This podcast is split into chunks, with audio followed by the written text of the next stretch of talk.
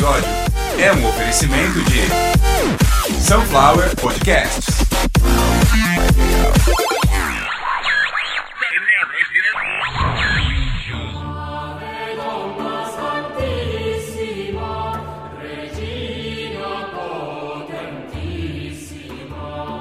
Começando mais uma edição de Caviar uma Ova, que é um oferecimento de Sunflower Podcasts. uma usina de podcasts. Eu sou Carlos Santo Forte. Esse é o episódio de número 154, um episódio que a gente vai falar de Júlia Tofana, a maior assassina em série da história. E esse episódio é um episódio muito especial. Eu começo ele com uma idade e termino com outra, exatamente.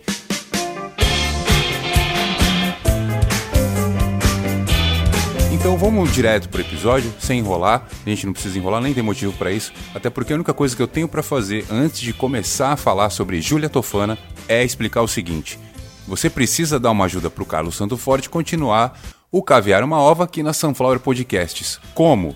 sunflowerpodcasts@gmail.com. Essa é a nossa chave Pix, esse é o nosso e-mail. Independente de ninguém usar mais e-mail, a gente precisa dele para a chave Pix funcionar e chegar aqui aquele incentivo seu para a gente continuar o canal. E hoje você vai entender perfeitamente por que, que eu não mereço ser envenenado e por que, que o canal merece sua ajuda. Consuelo, pega uns instrumentos velhos que temos aqui. É, bandolim, bandolim não quero. Bandolim é coisa de bandoleiro. Consuelo, pega pra mim aqui, ó. Bandurra, viela, alaúde, pega um fagote, umas harpa aí, umas cítara e vamos pro episódio. E é longe, hein, Consuelo? É longe. A gente tá indo pro século XVII, lá pra Península Itálica lá. Vamos que vamos.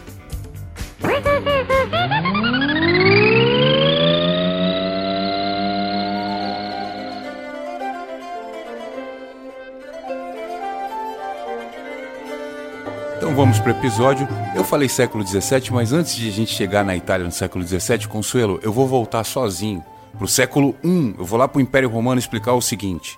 Existiu uma mulher chamada Locusta da Gália. O que fazia Locusta da Gália? Locusta era uma espécie de guru de uma mulher chamada Agripina. Ela era esposa do imperador Cláudio. Cláudio foi envenenado. E o envenenamento de Cláudio gerou muito mais elemento para a história do que a gente pode imaginar. Um deles foi que foi revelado que Locusta da Gália era a arquiteta desses envenenamentos. Aliás, a Locusta ela também foi guru de Nero, que era filho de Agripina. Locusta, ela ensinou tanto Nero quanto Agripina como fazer com que o envenenamento não falhasse independente do que viesse após, porque muitos sobreviviam, vomitavam ou tinham algum tipo de hemorragia ou, ou alguma condição que o fazia expelir o veneno. Cláudio foi envenenado e a pergunta era: se o médico do imperador chegar, ele pode fazer ele vomitar colocando uma pena na garganta dele, porque era isso que era feito, uma pena de uma ave que eu não vou saber qual, colocavam uma pena para induzir o vômito. Foi aí que Locusta explicou para Agripina que era só colocar o mesmo veneno também na pena, esperar a pena secar e a saliva do imperador envenenado faria com que o resto de veneno necessário para que ele viesse a óbito fizesse efeito. E foi exatamente assim que o imperador Cláudio morreu. Essa história atravessou séculos e séculos, até porque alguns anos depois, cinco ou seis anos depois, o imperador sucessor de Nero, porque Nero assumiu quando Cláudio foi morto, e aí o imperador chamado Galba, ele mandou matar todo mundo. Para resumir a história, mandou matar todo mundo. Porém, a história do envenenamento ela ficou acima da tomada do poder, tanto de Nero quanto. Porque a Agripina não fez só isso, só que o assunto hoje não é esse. Hoje o assunto é Júlia Tofana, então agora a gente volta para o século 17 na Península Itálica, hoje também conhecida como Itália. Vamos falar então de Júlia Tofana, a criadora da água Tofana. A primeira vez que eu vi esse nome, eu não entendi. Foi um político até. Alguém falou assim: é, não pode falar dessa água não beberei. Ele falou assim: é, quem fala dessa água não beberei um dia bebe água tofana. E eu, porra, o que é água tofana? Não sei. Eu fui pesquisar, muito tempo depois, até fui pesquisar e entendi o que é. E nos últimos episódios aí eu brinquei, falei chá de arsênico, chá abortivo, não sei o que. Aliás, eu falei chá, chá pra homem abortar. Então, poxa, vamos falar sério. Na verdade, uma obra humorística interpretada de maneira cômica. E aí a gente sabe que é, né, vamos falar real, né? Um assunto delicado aí, falar do homem hétero e tal. E a gente sabe que hétero não, não toma chá, então não é possível. A brincadeira foi mal interpretada, mas tá tudo bem. E queria dizer o seguinte também: o Mozart não morreu de problema no estômago, não. Eu acredito que ele foi envenenado. E o próprio Mozart, um pouco antes de morrer, falou: Eu acho que estão me dando água tofana. Essas palavras vieram do Mozart, por uma questão óbvia, em vida. Só que não existe nenhuma prova e nenhum indício de que ou Antônio Salieri ou qualquer outra pessoa que tinha acesso à comida dele, então, que envenenou. Agora, de onde vem esse termo água tofana? O que tem na água tofana? O porquê que ficou tão famosa? Até porque, como vocês ouviram, se 1600 anos antes da Júlia já tinha lá a locusta da galha envenenando as pessoas, o porquê que a água tofana ficou tão famosa então, a partir de agora que a gente começa a falar disso e vem a minha conclusão que eu vou mostrar para vocês o porquê que ela não é uma heroína. A Júlia nasceu em 1581 e morreu em 1651. Ela viveu 70 anos, onde hoje é Palermo, na Itália. Ela nasceu num lugar chamado Estados Papais ou Estados Pontifícios. Tudo mudou hoje. Hoje é Itália, Palermo ela simplesmente matou 600 homens. Ela envenenou 600 homens. Júlia Tofana, que foi prostituta na corte de rei Felipe IV de Espanha. E eu falei prostituta porque cortesã, que consta cortesã, a tradução do italiano para o português levou para prostituta mesmo. Cortesã é a mulher que, digamos, ela exercita a mercancia de entretenimento carnal dentro da corte, por isso é cortesã. Se fizer fora da corte é prostituição e tá tudo bem. Até porque um dia ela mudou de emprego, ela foi trabalhar com cosméticos a Júlia tinha um talento muito grande para manipular alguns elementos químicos, então ela conseguia facilmente desenvolver maquiagens, que foi o que a transformou numa mulher conhecida. Verdadeiramente, a Júlia ficou conhecida como cosmetóloga. E ela era uma mulher toda mística, toda espiritualizada. Entre as favelas de Palermo, ela é conhecida como uma feiticeira. E a Júlia resolveu usar todo esse charme e conhecimento para envolver as mulheres, as damas da alta sociedade ou as mais abastadas e entender melhor as necessidades delas, ouvir o que elas tinham para dizer, as reclamações, porque elas a procuravam, para que a Júlia desenvolvesse as maquiagens e os outros cosméticos que essas mulheres pediam. E como a gente já ouviu aqui, a Júlia foi prostituta durante um bom tempo. Ela começou isso muito cedo, aliás. Ela era analfabeta. Ela teve uma vida muito difícil, extremamente pobre. E, com certeza absoluta, no século XVII, o homem não era melhor do que ele é hoje. E naquela época, a mulher ela era tratada como algo a ser negociado e não conquistada. Isso, com certeza absoluta, trouxe muitos e muitos episódios de violência, de abuso para a vida da Júlia. Ela, percebendo que tinha como chegar de uma maneira maneira mais íntima nas suas clientes, ela começou a perceber que o problema de algumas clientes era simplesmente o marido. Era o que separava ela de uma vida controlada e violenta de uma vida de liberdade plena e riqueza. Como? Envenenando os caras. E aí, meus ouvintes, começa a história de Júlia Tofana como a maior assassina por envenenamento da história.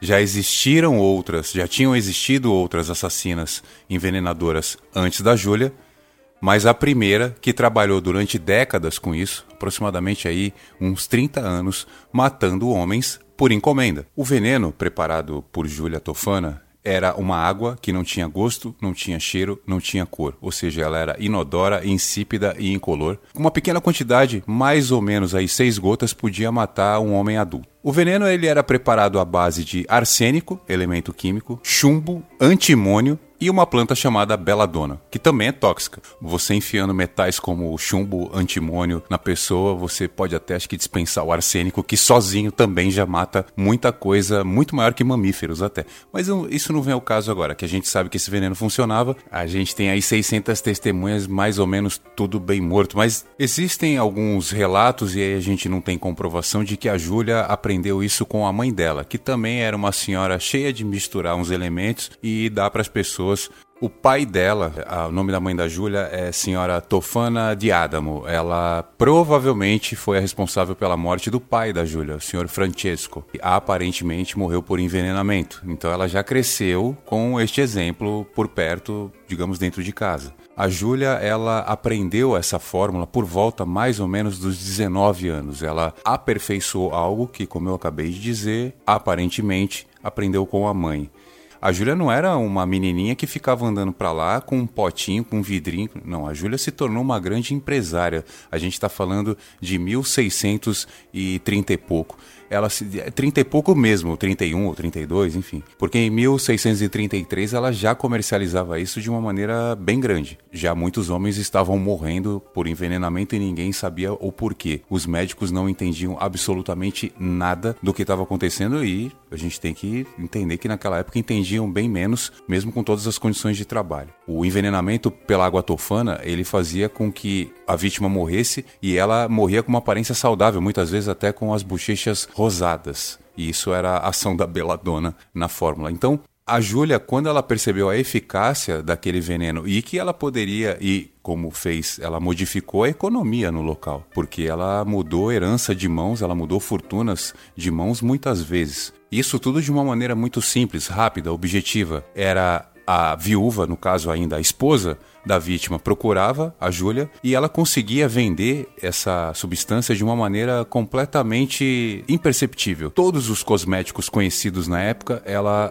usava para transportar a água tofana. Um óleo chamado Maná de São Nicolau de Bari. Era algo muito conhecido na época, muito popular. Seria mais ou menos aí o nosso leite de aveia da Vene hoje. Mas nem tudo é festa e com certeza absoluta, em algum momento, aquele monte de morte ia despertar suspeita. E despertou suspeitas e em pouco tempo morreu mais alguém. Não chegou-se a Júlia nesse momento em que a polícia já investigava alguém da sociedade por simplesmente querer a fortuna do marido e envenenou o marido. Mas aí aconteceu algo bem interessante. Uma mulher conhecida como Condessa de Cherry, ela quis envenenar o marido. Ela deu uma dose muito maior e a morte do marido, que foi imediata, levantou suspeitas. Soube-se que a Condessa de Cherry visitou Julia Tofana no seu ateliê. Como eu disse, ela fazia cosméticos, ela era meio mística, era a cigana maluca da bola de cristal, mas na verdade ela era a vendedora de veneno e ela ganhava muito dinheiro. Isso era caro pra caramba. Só mulher muito rica podia comprar esse veneno. E ele não falhava. Tá aí o exemplo do marido da Condessa de Cherry. Mas é que tá. O marido da Condessa de Cherry morreu e não deu tempo nem de nada. Morreu na hora. O outro foi o seguinte: a mulher não seguiu as instruções, colocou muito na sopa, porque geralmente eles colocavam isso na sopa, no vinho, na brusqueta. Colocou uma dose muito grande, uma mulher colocou uma dose muito grande na sopa e ela se arrependeu e ela falou pro marido: "Não toma, você vai morrer". E aí ele bateu nela até ela explicar o que aconteceu. Ele bateu nela até ela contar quem vendeu. Foram até Júlia Tofana. A Júlia confessou. A Júlia apanhou, foi torturada até confessar. Ela foi presa. E até aí a gente estima que ela já tinha matado mais de 400 homens. Ficou um tempo presa, só que a Júlia era literalmente a mulher do padre. Ela aprontou muita coisa enquanto era cortesã e ela se envolveu com um padre. Esse padre ajudou ela no julgamento, ela seria presa e condenada. E provavelmente iam mandar queimar ela ou emparedar, porque ainda a Inquisição era ativada naquela época. A Inquisição, se não me engano, ela foi de 1200 a 1800 e pouco. Então o que, que aconteceu? A Júlia conseguiu fugir. A Júlia continuou a fabricar venenos. Ela foi para um convento e aí, sendo ajudada por um padre, fica meio que fácil de procurar. E a gente está falando de Itália 1650 e pouco. Só tinha a rua e convento. Ela já tinha matado um monte de homem, ela não ia ficar na rua, então ela estava num convento. Ela foi achada, ela foi novamente torturada, foi obrigada a confessar, ela foi achada com arsênico e aí sim ela foi levada à praça pública, espancada e depois enforcada. Como ela confessou um grande número de assassinatos e deu vários detalhes, 40 mulheres foram condenadas ao emparedamento, que é uma pena comum da Inquisição. A igreja mandava emparedar pessoas porque dizia que dava sorte usar pessoas como Vedacity entre paredes de fortalezas e castelos nas suas construções, mas esse é um outro assunto também. Até porque Inquisição não é só fogueira. É legal que tá chegando perto do final da história história da Júlia e depois a gente vai para os finalmente para a conclusão e trazer para o dia de hoje o que essa história inteira causou na cabeça de principalmente as menininhas aí que gostam de maquiagem, as blogueirinhas, essas meninas que gostam de vender batom de 500 reais, algumas também que gostam de comprar. Eu vou explicar o que, que a imagem de mulher que matava maridos abusivos, que é uma imagem falsa de Júlia Tofana, causou na cabeça das pessoas hoje. Na maioria dos artigos que eu pesquisei consta a seguinte frase: Júlia Tofana, a mulher que salvou centenas de mulheres abusadas. Júlia Tofana, a mulher que matou mais de 600 homens abusadores. Isso é uma informação falsa. A gente levantando historicamente, a gente entende perfeitamente que não aconteceu dessa maneira. Primeiro de tudo, É uma questão até maniqueísta acreditar que a Júlia só venderia este veneno para uma mulher que fosse abusada pelo marido. Então ela chega lá pra Júlia e fala: Eu estou sendo abusada pelo meu marido, você pode me vender o seu veneno? Aí a Júlia ia perguntar: Você está sendo abusada mesmo, né? O seu marido não é inocente, né? Não, meu marido não é inocente. Não, gente, pelo amor de Deus, isso nunca é. Quem vende arma, vende nessa condição, ó, você só pode atirar num, num bandido. Se hoje não é assim, naquela época também não era. O que eu estou tentando dizer é o seguinte: você jamais consegue criar uma arma que só faz mal para uma determinada espécie, para um tipo, para uma categoria. Não existe. É o famoso pau que dá em Chico, dá em Francisco. Aconteceram tragédias de tamanho que a gente não tem como mensurar. Eu mesmo não posso dizer para vocês o que, que pode ter causado, por exemplo, como eu pesquisei e achei, a morte de quatro homens, onde um deles era o esposo, era o alvo. E os outros três, apenas amigos. Não se sabe idade, não, a gente não tem maiores dados. O tempo faz com que muitas coisas fiquem cada vez mais difíceis de você se aproximar e a gente não tem mais uma coisa certeza. Desses 600 homens que morreram, muitos deveriam ser sim maridos abusivos. A gente está falando de uma época em que não havia nenhum tipo de respeito a essa instituição que a própria igreja criou, institucionalizou e defende até hoje e com certeza absoluta e documental, muitas e muitas dessas mortes aconteceram apenas pelo dinheiro. A mulher se casou, ela procurou a Júlia, ela comprou a água tofana, ela envenenou o marido e ficou com a fortuna. Com certeza absoluta, muitas mulheres tiveram como a única opção o envenenamento do marido para escapar de violência diária, de todo tipo de violência, todo tipo de humilhação mas com certeza absoluta uma grande parte também fez isso por espírito de emulação, fez de brincadeirinha, só para ver no que que dá. O esquema de fabricação e venda de água tofana para assassinato de maridos ricos, ele acabou por volta de 1659 com a morte por enforcamento em praça pública da filha de Júlia Tofana, Girolama, que era filha do padre a história tá acabando e tava tudo errado, né? A gente parou pra ver aí direitinho, desde a inspiração dela, que foi na Agripina e Locusta da Galha, até ter passado pra filha o esquema de assassinato de homem rico. E o episódio vai chegando ao fim, eu acho que eu consegui trazer um pouco de informação a respeito dessa história. Percebi que está se criando aí uma espécie de mito, uma imagem totalmente distorcida de Júlia Tofana, que foi a criadora de um esquema para assassinar homens em série por envenenamento, criou uma empresa, um, uma indústria muito grande, onde ela passou para a filha o comando desse esquema e a filha também foi assassinada, assim como ela, como pena por ter tirado a vida aí de centenas de homens por simplesmente não concordarem com algo que se passa na vida deles de acordo com a pessoa que encomendava o veneno. Não existe nenhum tipo de bondade nem de justiça nisso, isso é um crime monstruoso. De alguma maneira, tentei passar essa história da maneira mais irreverente possível, mas não dá é uma história sombria de alguma maneira, mas isso já tem 400 anos e não temos culpa nos dias de hoje, apenas se a gente quiser repetir isso. A gente não querendo repetir isso, não temos culpa nenhuma, é apenas história. Muito obrigado para você que ouviu esse episódio, lembrando que esse episódio é especial sim, porque eu comecei ele com uma idade e estou terminando agora com outra. Parabéns para mim, esse é o décimo episódio do mês de fevereiro. Pouquíssimos podcasters lançam 10 episódios em um mês. Se você prestar bem atenção, do episódio 144 até agora, agora, o 154, todos eles têm um tema, todos eles são abordados de uma maneira até a medida do possível padronizado, e isso eu venho prometendo já há algum tempo. Eu acho que chegou a hora, então tá aí para vocês, e agora eu vejo que chegou a hora de vocês também. sunflowerpodcasts@gmail.com é a chave Pix. Já que é meu aniversário, manda uma ajuda aí, sei lá, comer um bolo, tomar uma água tofana, um chá ou até quem sabe pagar as contas. Você ouviu Caviar uma Ova, episódio de número 154. Eu sou Carlos Santo Forte. Encontro vocês no próximo episódio.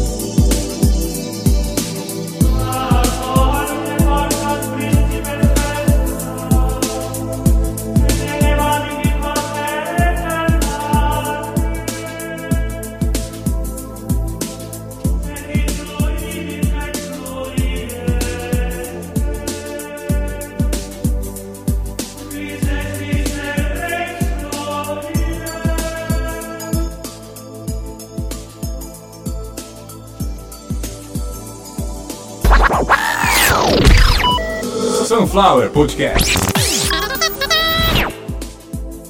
Exercita a mercancia de entretenimento carnal